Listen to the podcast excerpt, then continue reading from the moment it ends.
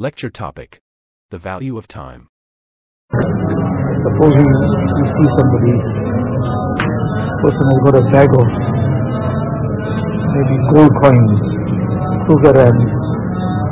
Forget Kruger rands to it, just say five rands now because you know Kruger rands that you might be able to see so much. So you just say he's got a whole full bag of five rand coins. And what he's doing with that, so now it's full to the top, he's taking one one at a time rand just throwing it. Maybe throwing it into the sea, throwing it down the drain, throwing it into the sewer line. Now if you see somebody doing something like this, anybody would regard him as insane. Something is definitely wrong with this fellow. That this whole bag of five and coins be many, many thousands in there. And he's just throwing it, or maybe handfuls, he's just throwing it away. Just as we cannot imagine such a thing, that this is beyond our imagination that somebody will do such a thing.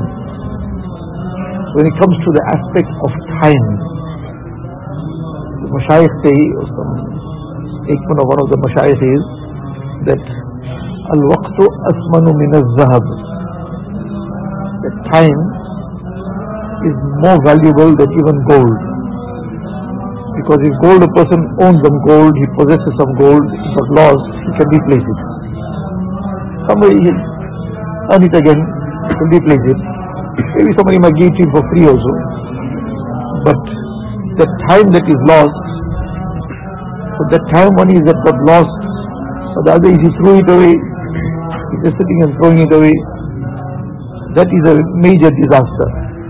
Because then he doesn't have the value of what he's throwing away one person, highest person passed somewhere where people were all just sitting in some place just entertaining themselves and just having a merry time, not concerned anything.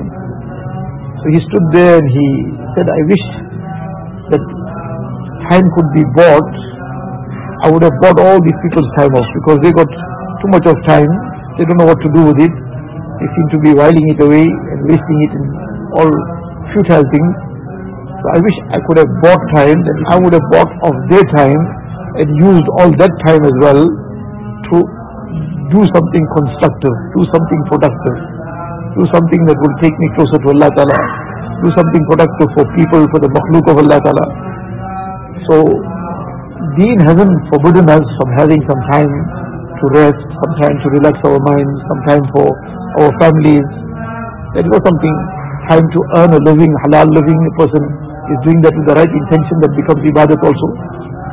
But time being just thrown away in things that are, one is completely futile, and then worse than that, in evil.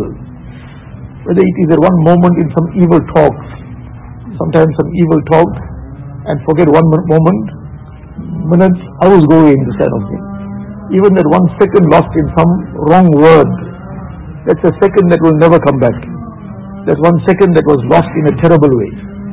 It's like a person forget one coin, like he took a whole handful of notes, thousands of dollars, and just threw it away. Now that one second he could have earned, with that one subhanallah that he recited, it would have, the amount of sincerity that he could have brought into it, it would have filled the scales of good deeds on the day of Qiyamah. But he decided to use it in na'uzubillah uttering some vulgarity, some obscenity, talking evil. That time has been wasted forever and not just wasted, if a person took all his money and just threw it away. That's insane, then this is more insane. So this is something to now ponder over, that how we use our time. Time to relax is in its place, time to now refresh our mind is in its place, whatever we go back home, we have time with our families, all that in its place. But the point is that the time that is just destroyed, and especially the time that goes in any sinful thing, sinful talk, sinful action, that that is the worst disaster.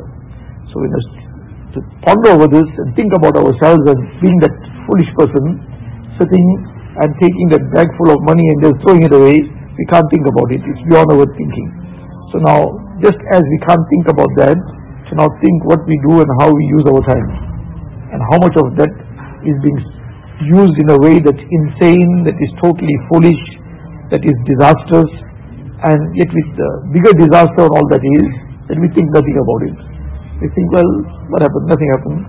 Two hours went away in this, one hour went away in that, in a way that was completely futile or in fact Allah forbid sinful, and we think nothing about it, that is a bigger disaster. So Allah Ta'ala give us tawfiq that we use our time correctly, constructively, and in particular we guard our tongue, guard our actions, our words, our deeds. This would become a means of great benefit for us in dunya and akhirat as well.